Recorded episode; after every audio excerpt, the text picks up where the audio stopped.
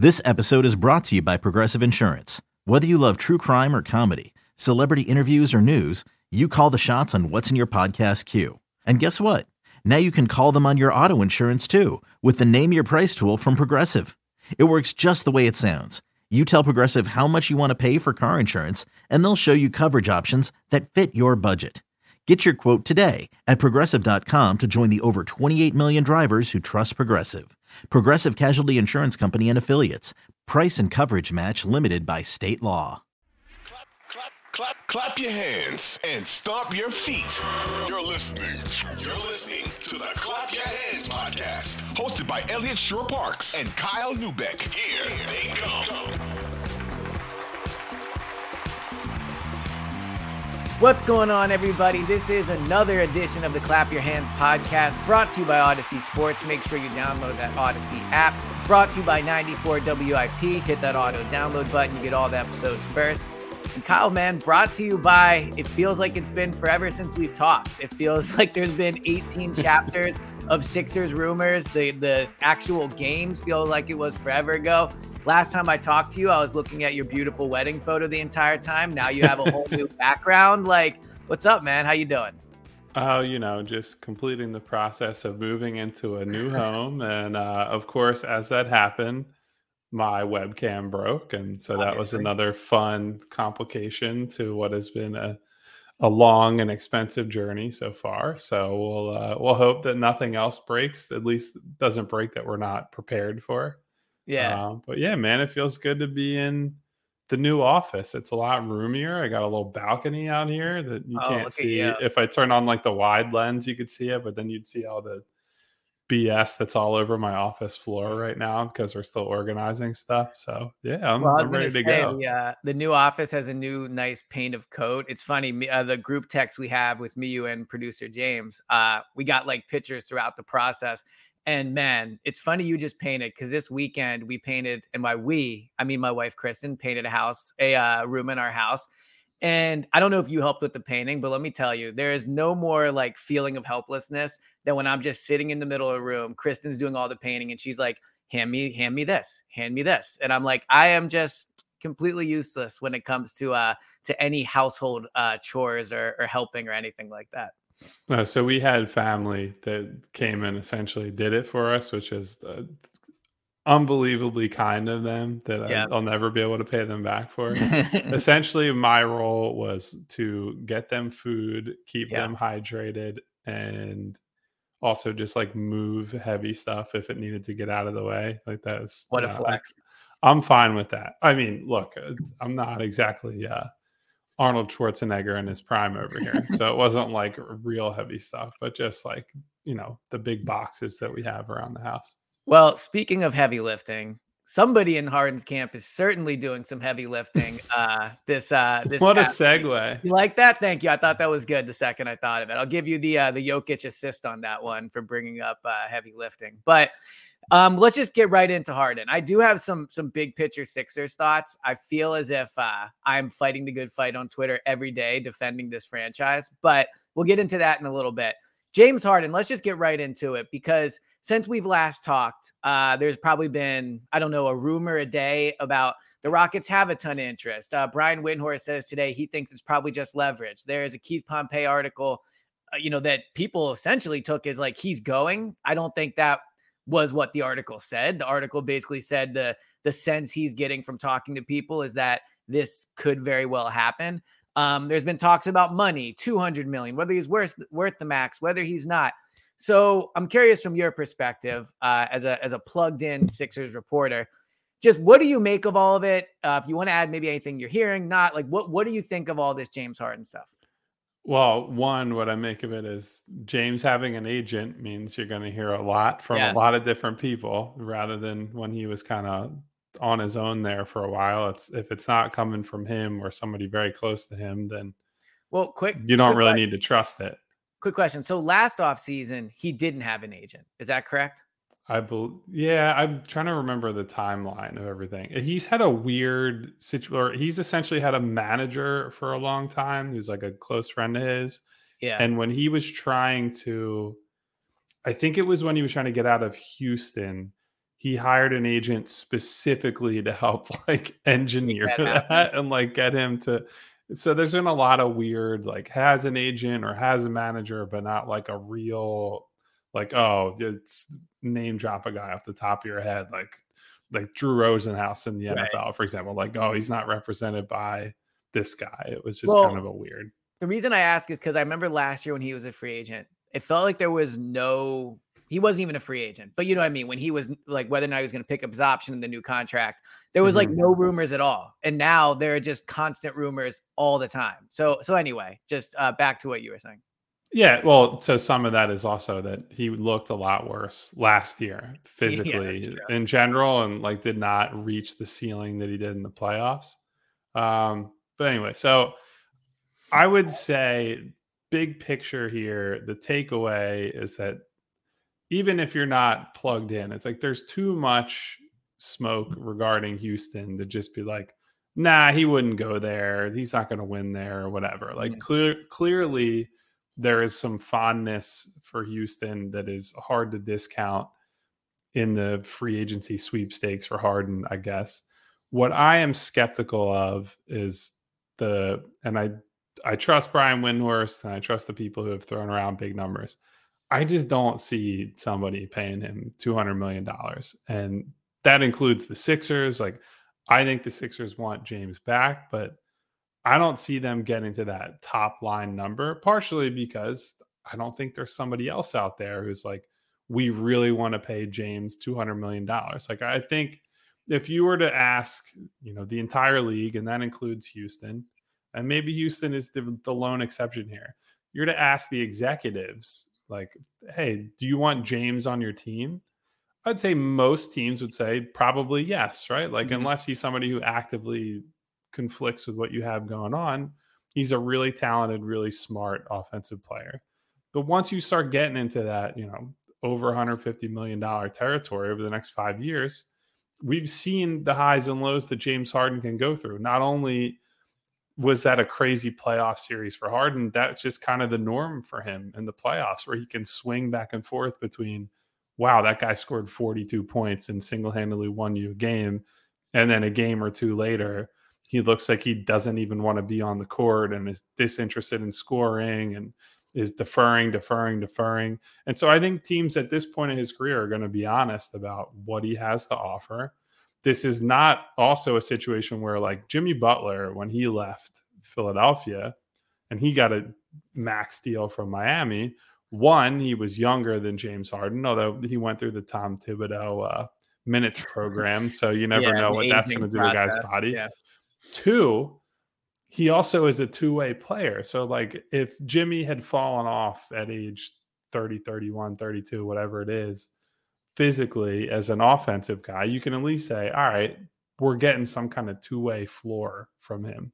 With James, it's either shots are going in or he's basically worthless. So um, I just I don't see it in terms of that two hundred million dollar number. I I don't know if it's not Houston. Like who's out there? Who's who's coming after? there was some saying- Suns rumors for what it's worth. Yeah, but then that turns into a much more complicated. Like you have to move CP3, Mm. and you're giving up whatever asset. They don't even have assets to trade. They traded them all to get Kevin Durant. So like, how do you facilitate the Chris Paul trade? And it just like there are a lot of complications to something like that, and I just don't really see it. So before we dive into the money part of that, I think that since we last talked, from the fans at least, there has been a lot of blowback on James Harden to the point where I was on the WIP morning show this morning and they asked me whether or not I would give Harden two years, 70 million.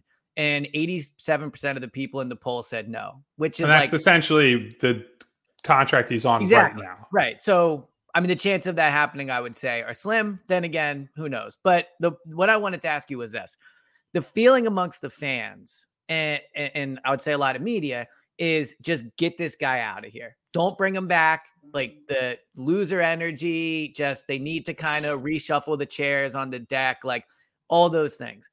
Before we get into what we think about that, what do you think the team thinks? Do you think the team is fully, yes, at the right price, we will bring James back? Or do you think there is maybe some feeling, some similar feelings to what fans have? Yeah, I mean, look, I think Daryl Morey's history with Harden makes a lot of people believe like, oh, he's just coming back no matter what. They're going to pay him no matter what. I would say that I'm not going to say Daryl would be like happy to see him walk, but I think Daryl looks at it like he does anything else. It's a numbers game. It's like, mm-hmm. yeah, if James comes back at the same number, essentially, I think he would be thrilled. Like, I think yeah. he'd be happy to just have this guy back. Now, that's got to be probably a shorter term deal. Like, if you have him for the next two, three years at the same number he's on now, and you think James is like truly bought in at that number, that's a great situation to be in because you still have chances to compete. I know, look, the season ended how it did. They folded in game seven, and I have severe questions about James and I probably more especially Joel after the way they they folded at the end of that series. But you just don't have an immediate way to replace James Harden's production. And if your argument is, hey, we're gonna go into this as a gap year, we let him walk and then we'll you see what's out there in free agency a year after that when Tobias Harris is also off the books. Well, then you're you've essentially become the New York Knicks, where it's like yeah.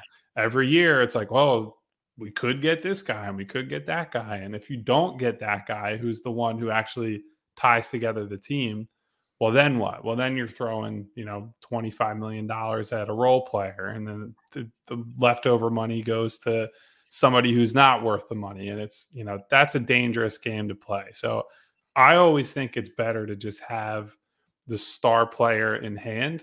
And as long as you don't put James on one of those like ridiculous untradeable contracts, you could go to the deadline this year and say, look, James is productive, James is this, James is that. Let's flip him for something else. Like I, I don't mm-hmm. think that if you have him for a couple years, on reasonable money that that's a bad thing. Where you start getting into trouble, and where I think the rubber is going to meet the road here is that not only does James want the money, James also wants the years and the long term security. And that's where I think things are going to get dicey. Well, and there was also a report, or at least some some commentary, that James also wants to have the offense perhaps more focused around him, or at least going back to more what he was when he was in Houston. Um, so one thing you said in there that caught my attention uh, that I think is an important question is: Is James coming back at whatever number he's coming back at happy? Like, is he going to buy all into what the Sixers are doing, or is this going to be a situation where the Sixers offer him the most money, so he's like, "I'll just take it. I'll come back." But then if he's not, if his heart is still in Houston, that's not good overall. But is James going to be happy coming back and running the same type of offense that they did before? And that gets into the coaching search and everything.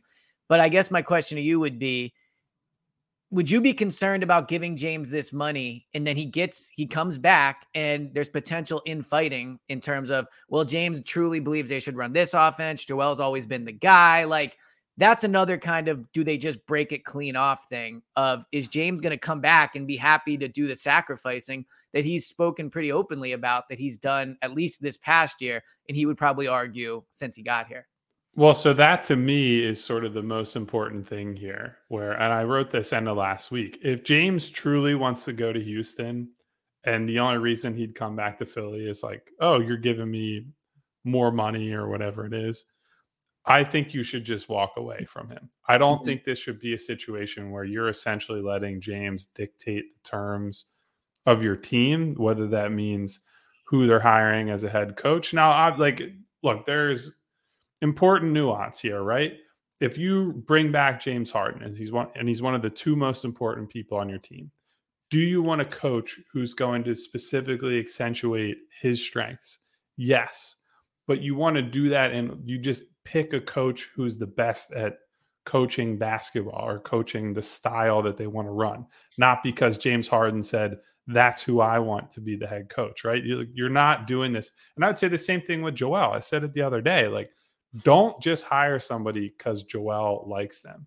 Hire somebody because they're going to get the best out of Joel and they make mm-hmm. sense on paper with Joel and your organization because things could change in the span of you know a few months a year two years whatever it is so i would be concerned if the if it's like a hard line stance that Harden needs more freedom and he's got to be, you know, Houston James Harden and this Right. and that. The, I guess the only exception there would be if Joel walked into the room and said, I'll take a step back on offense and apply that energy on defense if that's what's best for the team. Now, I would say that's probably not what's best for the team at this point because James Harden simply can't do this every night. Like I just don't believe that he's capable of being, you know, 30 plus point per game James Harden. If he was, we would see that more. Like you can't mm. tell me James can say, "Yeah, I'm bought into what Doc wants to do, all that."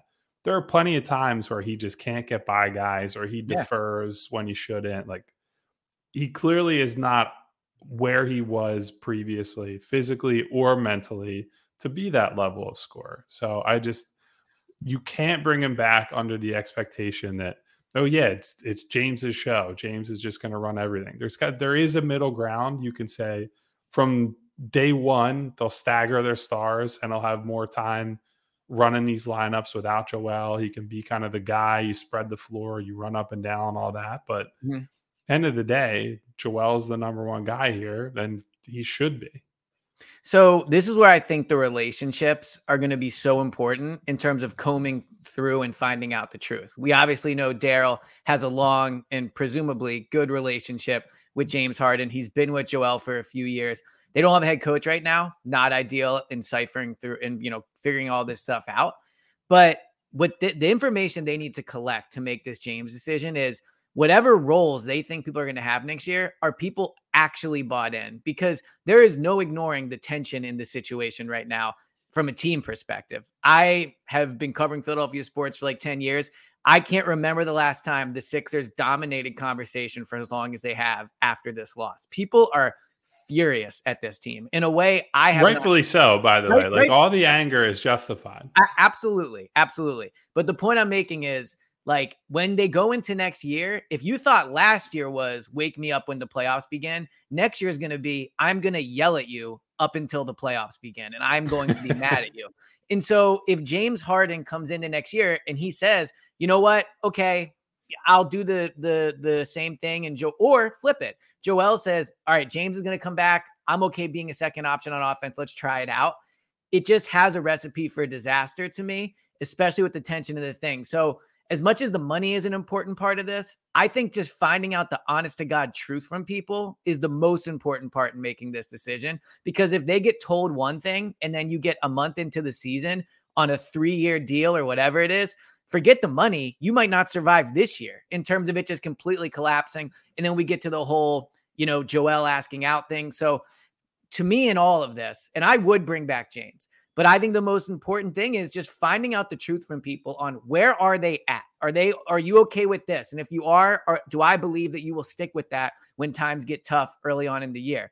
So that's a, an extremely important part of this too. But the James Harden money thing, educate me on this because I cover a league closely in the NFL where money is basically fake. You can just move it around. And I know that's not the case in the NBA. But tell me why this wouldn't just be wrong. Next year, they need James Harden to be a contender. If they have James Harden, they will once again be a top whatever seed in the East. They will probably be in the second round and they will have a chance to win a title. So, from that perspective, why am I worried about whether it's 35 or 45 for years three and four? Like they have a chance to win now. Why not just worry about getting him back and trying to win and figure out 2024's problems in 2024? Well, so there are a few things there. One, and this is hanging over the entire league with the new CBA that they just negotiated. Mhm. If you are one of the teams above, they uh, so essentially there used to be there's an apron line, and that was like if you're a hard cap team, you can't go over it. And there are some teams that just went way over the apron line, like the Clippers, the Warriors, and Yeah. they wanted to compete, so they're keeping these really expensive teams. So now they've created what's a sec- effectively a second apron, which if you go over that, you lose the ability to do a lot of stuff. Like you, I have to. Um, It's a hard cap right basically, now. yeah. No, it's worse than a hard cap. Well, I mean, like it penalizes you. Like, yeah. it penalizes you in a way that it's you can't trade cash for example You Okay. can't use the mid level exception. You can't aggregate salary in trades. So, like, you wouldn't be able to combine two players. Like, you couldn't take De'Anthony Melton and somebody else's con PJ's contract, for example, and turn them into one $20 million player or whatever Okay. that adds up to. So there are a lot of penalties. Uh, it also, I believe, if you're there for a certain amount of time, you actually get your pick moved to the back of the first round or something like. I think, but that's like that's an extreme example. I would assume that that probably won't happen. And but point being, there are so many penalties associated with the second apron that there there's a lot of speculation right now around the league and informed speculation like people who are really plugged in that a lot of stars are going to move this summer or before the deadline because teams are going to try to turn you know a star into maybe two valuable role players and Mhm. just more flexible salary and try to stay light and it's going to put more pressure on teams to try to develop internally and really it's I think the whole thing is stupid and it's just bailing out owners who don't want to spend to try to win. Like Steve Ballmer wants to pay, you know, four hundred million dollars with, with the Yeah. luxury tax and all that to try to put a contender on the floor. That's his prerogative. And if you're not willing to try to meet what he's spending, then you know, get out of the NBA ownership business. But that's a real concern, not just with Harden, it's with anybody over the next few years. Is if you get over that apron by a dollar, like it doesn't have to be a ton of money. Mhm. You have a, a series of penalties that you have to deal with So- because of that. And the loss of, I think the big one for the Sixers would be if you don't have the mid level exception, which is how they sign PJ Tucker, that's very difficult to just like add guys in the offseason to try to, if you're a team that needs to take one more leap, that's basically your ability to get there and to get role players year to year. And that's a big problem. So, do you know is is the expectation that the CBA will be signed before this Harden thing happens, or is this like months away? I, I I'm just curious. Oh, I think it's already been. I want to say it's ratified. I think teams Oh, okay. are So- still working through all the last details. I'm not 100. so. The Sixers will know. The Sixers will have a pretty good idea of what they're doing with Harden in terms of how it impacts the new CBA. That that's a Yes. fair. Okay. Yes, So with all that, and that's just number one. Like, there's uh, the- the other part is like if you just if you take all that stuff away, and we're talking about you know four years from now, James Harden is on. I'm not saying he's going to be Tobias Harris because James Harden at his worst is still like more impactful and better than Tobias Harris is. he had more than. But if you're on like a worse version of the Tobias Harris contract, like look at Russell Westbrook. When he signed his contract, nobody's thinking, well, maybe some people were thinking, oh my God, he's going to be like unplayable and he's going to break your team by being there. right, He's on a team with LeBron and Anthony Davis, and they essentially just got better by turning him into role players who are just okay. Like nobody on that team that they got back is like, oh my god, I can't believe he's on the Lakers now. So that's the that's the risk of this whole thing, right? And to go further on the Westbrook analogy, the whole problem with him is not that Russell Westbrook can impact the team if he's in the right role. It's that Russell Westbrook thinks he's still Russell Westbrook from, you know, MVP era and like all NBA type era. James Harden, all the stuff we're hearing about, he wants Yeah. more freedom. He wants to do this. He didn't like being in the role that Doc Rivers had him in. Well, if that's the case, then that's the real danger that as you get deeper into this contract, James Harden is just not happy with what he's doing. And look, you can trade any star for a good amount of money if that star is playing well. It doesn't matter if they won out or not. But if that star is just like actively sabotaging your team, right. and we've seen James Harden do that before when he's not happy, that's a big problem. So all that put together, what the Sixers think, the CBA implications. Um, I believe, excuse me, I believe I'm correct in saying that if he just flat out walks, all they have is the $12 million mid-level exception or whatever it is, right? Like that would be the only resource they have in free agency to add. Obviously, they could trade Toby and, and try to do that. So where are you at with it? Like, would you resign James Harden? And is there a hard number where you're like, I'm not doing that? Are you in the camp of get him out of here no matter what? Just just curious with where you stand on everything, on your opinion, not the Sixers, your opinion. Yeah, I mean, I think the number, as you brought up earlier, with like a two year, 70 or whatever, I think if you keep him around the number that he's on, I think that's probably fair because I think, look, he was, he didn't make all NBA, but I think he was like right below right that there. threshold. Like he was, he was at least competing for that this year.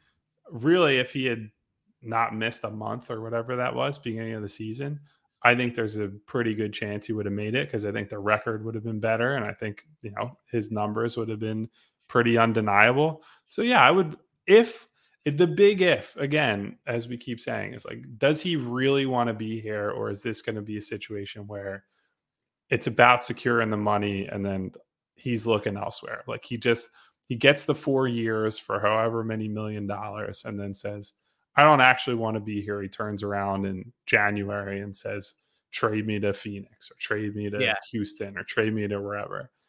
I still think that's an okay position to be in for the Sixers if James Harden looks as good as he did last year next year.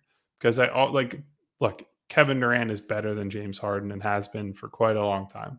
But Kevin Durant, the whole league knew, wanted out but was under contract and they were able to get a fortune from the Phoenix Suns. So as long as you have a guy playing at a star level who teams believe is going to hold up into the future, and that's the big question with James, you can recoup the value on the trade market. So I'd always say sign the guy as long as the deal isn't a crappy deal and figure out the rest later. So the reason I would resign James Harden, and I think you're right. James Harden right now, and it feels weird to talk about humans like this, but he is an asset. Like it is what it is. He is one of the best players in the league at his position that the Sixers currently have the ability to retain. And I think more times than not, to your point, your, your point about the the the future and the CBA and the apron is a good one. But I also think if he just leaves, they've allowed one of their best assets in the franchise to walk for nothing. Like we we you know, I like Maxey. He's probably he is a better asset now, I would argue, because of his age. But after that, it's like Joel, and then that's it. There's no other draft picks that people would really, you know, value. So James is a huge asset. And for that reason, I agree. Try to bring him in, make it work. But I also think people are underestimating that this team could win next year. I, I, get the frustration right now and, and how we all feel and, and the bad taste in our mouth and everything is 100% true. But if they can get to the second round again, they're one of the final eight teams. Maybe Giannis breaks, uh, you know, or injures his back like he did for the Heat. Maybe the Sixers go on a streak where they're making an absurd amount of threes like the Heat are all of a sudden. I think what we've lost in the discussion and the emotion of the defeat is the Sixers have had a chance every single year to win it, and they have not done it. And I understand the if you fail repeatedly, why would you do it again? But this idea that it's super easy to get to the second round and it's super easy to get in the top four of the East continually is not true. And if Harden comes back, they will have a really good chance of doing that. I don't think this is a collapse situation, as ugly as it will be. If they have the same exact roster with an upgrade at coach, they could be a top two seed, maybe even the one seed if things break their way from a health perspective. So I just, the idea of blowing it up is is somewhat like 5% interesting to me. But I think people are undervaluing the chance this team has to win next year. And from that perspective, yes, if they could trade for Dame Lillard, I would be more interested in that probably than James Harden. But that's probably not happening. Or if it does, it's a small chance. So I can't just let James Harden walk. Would it pain me to give him three years, 150 million, or you know, to pick a, a big number? Yes, of course. I don't ever want to pay anybody more money. Jalen Hurts is a fantastic quarterback. I wish the Eagles were paying him eight hundred thousand dollars a year. Like, there's no benefit to me when they. Uh, see, I don't. I mean, I I don't wish that. I wish they were paying him a billion dollars or whatever. Okay, well, like, I mean, let me, you what I, what I'm saying is what I'm saying is it's never a good thing to play to pay a player more money from a team building perspective. Obviously, yeah. personally, I I'm happy Jalen made all the money, but from a team building perspective, if you could get James Harden under the cap for 20 million. Of course, that's better than 50 million. But the reality is, they need him back next year. They just do. Like, we can be mad at James and everything. James is negotiating from a position of power to an extent because they need him. They do. They need him. So I would bring him back. point blank period. Uh, of course, I would not want to give him a max deal. And I respect more if he can negotiate it. I am a horrendous negotiator. Have I ever told you the story about when I bought my first car? No, that might be an end of the podcast. Okay, so maybe I'll save it. But trust me, I'm a bad negotiator. But I really think the most important outcome of this has to be retaining James Harden. If they lose Harden, they're in a really tough spot for next year, like point blank period.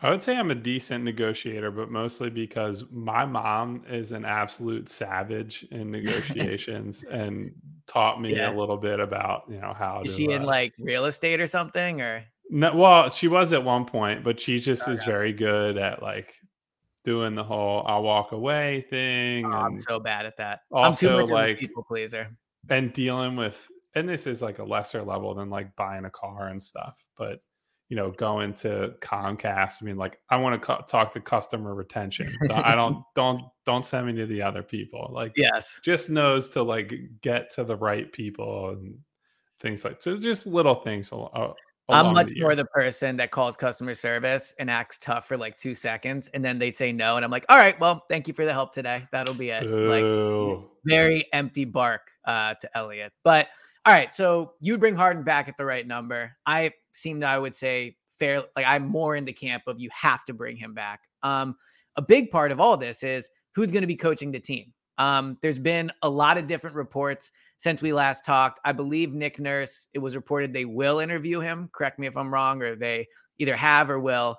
Um, there was a report yesterday that Frank Vogel was on a flight to Philly. So maybe Frank Vogel is in it. Um, just going to the Jersey Shore, back to his old stomping ground. Yeah, maybe man. that was it. Yeah. Um, curious what uh what what you think of all the coaching st- uh, coaching search reporting. There was also the James wanted Doc uh, fired thing. If we wanted to get into that a little, um, and Joel being p- potentially mad about it. Just what what are all your coaching search thoughts? Um, so again, they're very focused on outside of Sam Cassell. They're very focused on like the championship or near championship type coaches, guys who have coached and won at the highest levels, which makes Guys sense, like right? Like, yeah, well, that's the thing. It's like I understand both sides of it. I do think that they maybe could use uh, a younger, more inventive type coach. It's part of why I default to Nick Nurse uh, of the names that are there because we've at least seen from him in big moments like, yeah, he'll just try anything. Like he'll throw some stuff at the wall really defensively more than offensively, which are all my concerns with him are how does he set up an offense and what does he do with these guys? Like you give them two high level offensive players, maybe a third if Maxey takes another leap. Right. And if they're just running like basic offense, then what was the point of it all? Because I don't think they're going to win through defense alone. Mm-hmm. Um, but yeah, man, like it's funny. I saw somebody somebody with a Miami Heat license plate in the city the other day that I was like, yeah. Well, I'm not going to say the name of the license plate, but it was like it indicated they were on one of the Heat title teams. really? Like, and so I'm going through the roster. I was like, who could that be that might be a coaching candidate? So like that's the kind of mindset you're in right now. Is like you're always need right there. You're just keeping an eye on. Yeah, I'm not going to dime out anybody's. uh, it could just be a random person that just so happened to have Love a, themselves uh, the Heat. Yeah, a Miami Heat themed license plate on their luxury car driving through uh, Center City, Philadelphia. Um, so that's the like antenna up at all times mindset right now. It yeah. seems to me that if Milwaukee ends up wanting Nick Nurse above everybody else, that their process is going to conclude sooner, and that might box the Sixers out. Now, Milwaukee's pool of candidates that they're interviewing seems to be wider and more varied. It's not the like they're coming off of firing Mike Budenholzer, yeah. and so they've given consideration to you know maybe younger assistants and, and more unique names in the coaching search process. So maybe they don't end up hiring him, and that puts the Sixers, I would say, in a pretty good spot if they want Nurse to be their guy. And I do think he should be, if he's not at the top of the list, he should be near it for sure. Um, but that I think is probably the most important domino to fall because Like, quite frankly, if we're just looking at the two jobs as they stand right now, the Bucks job is probably more attractive than the Sixers job just because Giannis has done it before. I know they mm-hmm. just had a more spectacular failure than the Sixers did, but they at least have, have a run under their belts to create belief from a coach that, like, yeah, if I'm just better than Budenholzer, we could win a title like next year. Yeah. Do you have that same belief with Joel and James, who James has a extensive history of playoff failure, and Joel certainly at this point does not have a good track record in the playoffs under a couple different coaches? I don't know, man. I, I sort of think that Bucks job will will get priority over the Sixers one. Well, not to mention the Suns job. You have Kevin Durant there and Devin Booker, uh, and arguably a more kind of wide open Western Conference. And if the Celtics do get swept, or maybe even at this point, it's going to happen anyway. Joe Mazzulla could be fired, and then you have that Celtics job, and who knows what happens with Jaylen Brown, but you could make an argument that's a better job too. Um, I thought it was interesting. Daryl Morey said at his press conference that the search could take a while, or paraphrasing, I think he said he didn't expect a quick resolution, maybe was how he phrased it. That's interesting because a lot of the names they've been tied to are available, unless they're waiting for somebody that's on the Heat, uh, Celtic staff, or, you know, uh, I guess now only the Nuggets then what what would be the holdup in that regard? I know you want to take your time and meet all these guys, but at the mm-hmm. same time, there is competition out there. The Bucks job, the Suns job, potentially the Celtics job by this time tomorrow, if you're listening, or if you're listening to this on Wednesday. So I get that they want to take their time, but when you don't have the most attractive job out there, there could be a benefit for them of just trying to jump the gun and say, look, we know we want this guy. Let's just let's just make it happen. Well, do you want the cynical view of it? I'm not saying that this is the yeah. cynical view says they're saying it's going to take a while because they know they're hiring D'Antoni, who's not in the mix for any of these other jobs, and they're trying to make it seem like they're looking at everybody and oh, we couldn't get this guy. He's coaching the Bucks, and this guy's coaching the Suns. So, well, yeah. you know, Mike's still a great fit, and we love him, and he's the guy we wanted all along. And you know, that's you can envision the sales pitch in your head. Like I can hear the press conference. Yeah, and it's happening. a good explanation. You're right in terms of saying, well, we couldn't hire these guys. So yeah, so like we could say now again, I don't think that. I still think I still kind of lean toward D'Antoni will probably end up being the guy, but I don't think it's like yeah they're just hiring him no matter what. So I don't think I, it's a good question. I don't really know why they're saying it's going to take a long time. Because in theory, these guys are all flying very quickly right. to Philadelphia. It's not like, oh, you're giving everybody their own week uh, to be in the city and like yeah, lay out a week long pitch to bring their family here and decide where their kids are going to go. Like a lot of this can be done probably over the phone with an agent. So I would be surprised if in two weeks they don't have a head coach. I, I think it would be be quicker than that. But you are right about D'Antoni and the the benefit of saying it'll take a while is then you just hire him when everyone else gets hired. Um, do you have a preference? Any more of a preference since we last talked? I think it's Nurse. Like if I had to say, if you had your pick of at least from the list of names there, and we talked about the difficulty of trying to weigh in on assistant coaches if they were to get there at some point, mm-hmm. which they haven't yet. It's just that I don't, I can't tell you what, for example, Chris Quinn in Miami really does. Like, we can go off of what people report, but Spoelstra has been so good for so long that I can't sit here and be like, oh, yeah, you hire that guy, you're set. He could be a total dud for all we know. And we've seen plenty of great assistants under great coaches. Well, great assistants, air quotes, be terrible head coaches. So you never know with them. But I just think I think Nurse he has proven to be enough of a hard ass on his guys that I think he'll probably come in and light a bit of a fire under Joel, if nothing else. Yeah. I do think he's inventive with his defenses. And look, there are people who I think have been a little too hard on the roster, saying they're not athletic enough, they're not this. You could put together lineups that have – De'Anthony Melton and Paul Reed and Jalen McDaniels, assuming he comes back in free agency you, anyway. You score 70 points, but yeah. Right. But I'm saying they have guys they can throw on the floor that if you wanted to run stuff that's not two three zone every time and you wanted to throw more exotic looks at teams you wanted to throw a, a full court press at a team every once in a while you could definitely do it and i think nurse would be helpful in that regard i would need to see something from him offensively because i'd have to go back and watch the raptors title run it really just seemed like a whole lot of Kawhi just being Michael Jordan essentially mm-hmm. and clear out for Kawhi and he's going to get it done. Now that's that's my hazy recollection of of that run of many years later. I was to say after you COVID and my brain yeah. After my brain has been changed by like 8,000 different things over the last yeah. 4 years or whatever, but I think he's the best candidate if we're looking at each of them individually, but again, it's so hard to tell because he has not been looked good over the last two years with Toronto.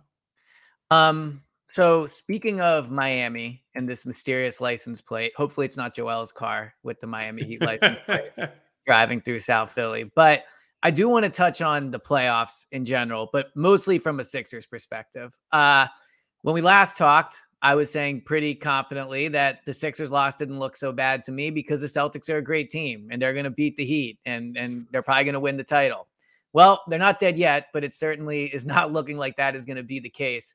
I'm curious when you look at how it all ties to the Sixers, the Heat, the the Celtics lo- losing, um, obviously the Jimmy Butler aspect of the Heat, and then the Jokic thing in Denver. Like, what's your biggest thought from from everything that's happened post Sixers being alive? Uh, that I hope Joel enjoyed his one ever MVP award because oh he's not God. he is not getting one over Jokic again. That uh, like well, he's a better player, so that'll help him.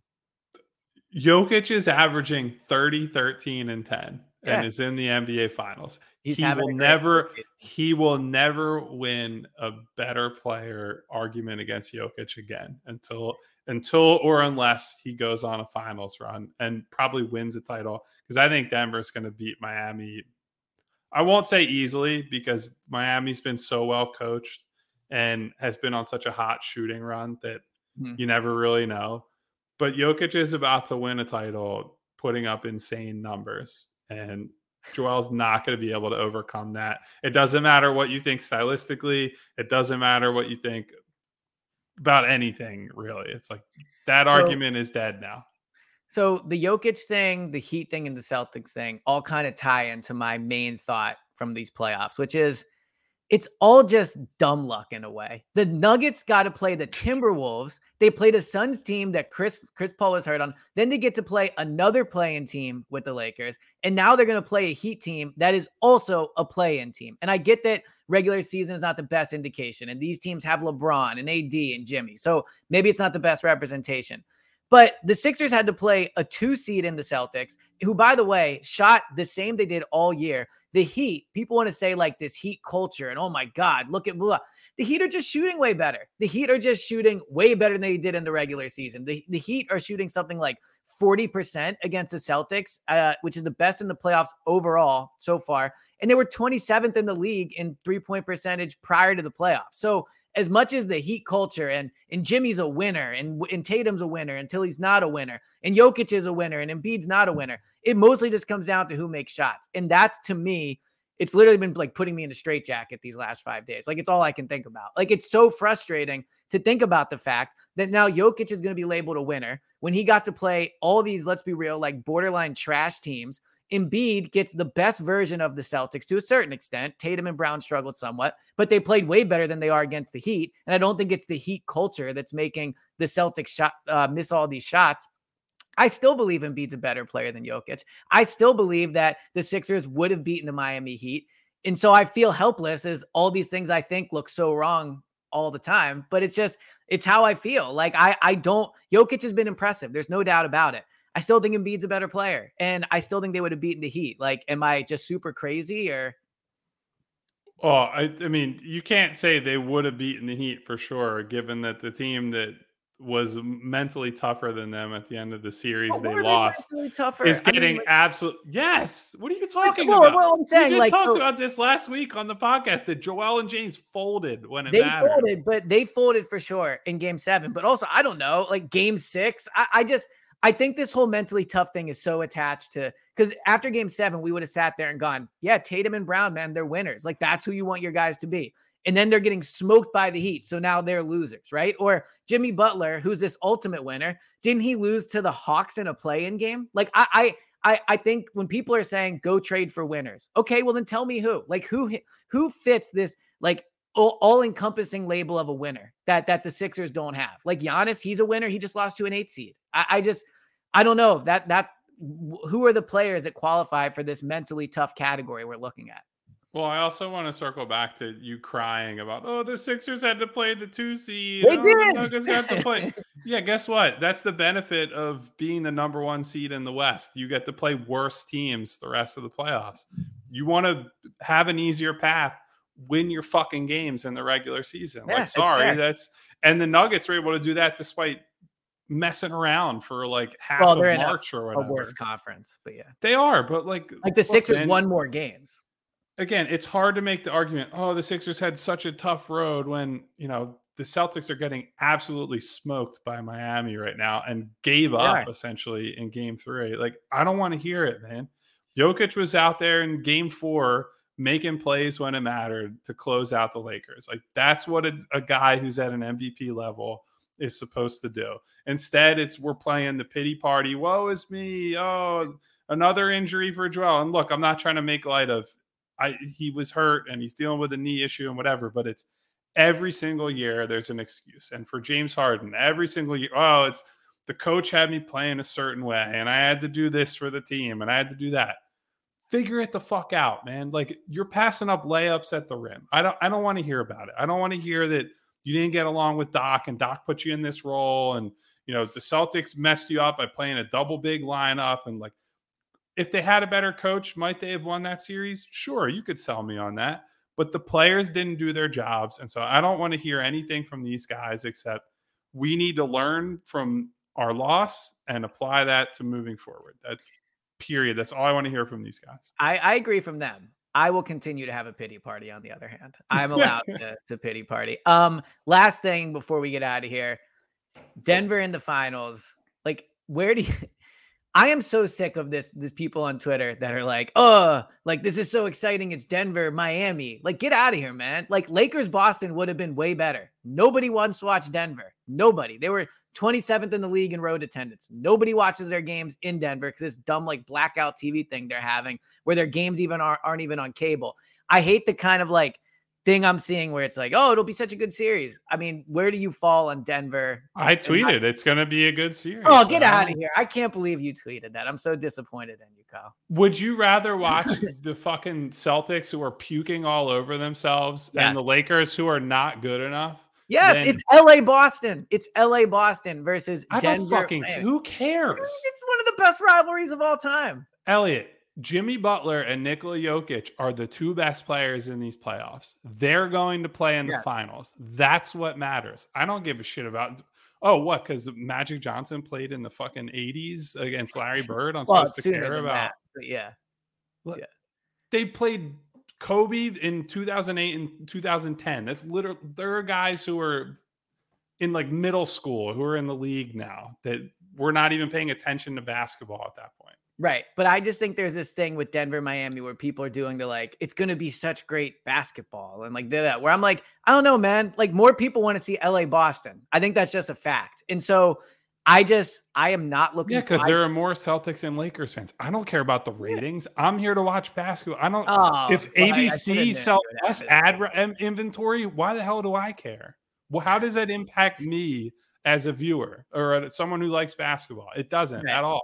I don't so, care. Right. You are looking forward to seeing the basketball matchup. I want to see a more exciting two weeks of of like I mean, coverage isn't the right word, but in terms of just, I want to see LeBron. I want to see LeBron versus. Well, South. it's going to be two weeks of them talking about if LeBron's going to retire after his press conference last night. Well, so, like, that's it what it'll matter. be because no one's going to care about Denver, Miami. That's why LeBron is. Well, that's stupid. It's two. These are giant legacy series for Jimmy Butler and Nikola Jokic. Like this would vault either player way up the all-time rankings from where they're uh, at right now. I don't know. I see your point, but I think that no one cares enough about these players to, to actually vault them up. And I also think Jokic, You I just definitely don't if you're if you watch it from a reality TV perspective. Yeah, well, that's what I watch things for. You know, I'm I'm excited Okay. for the Vanderpump reunion on Wednesday night. So of course this is the way I'm uh, I'm looking at it. But no, I uh I just I I can't do more Jokic, man. I cannot watch him anymore. Jimmy, at least Jimmy, I will be rooting hard for Jimmy, but I can't do the Jokic thing. Um, all right.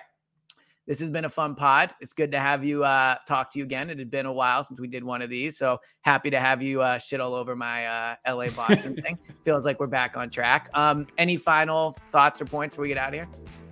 No, go go watch Vanderpump Rules and leave uh, leave the NBA Finals. To the rest of All right. You watch Denver, Miami. I'll be watching uh Scandoval and Vanderpump, and we'll call it even after that. So, all right, everybody. Thank you so much for listening. This has been fun. We will actually be back later this week. Uh, going to get to a more consistent schedule now that it's the off season and Kyle's beautiful house is all put together. So, thank you so much for listening. Uh, make sure you download that Audacy app. And Kyle, I'll talk to you next time.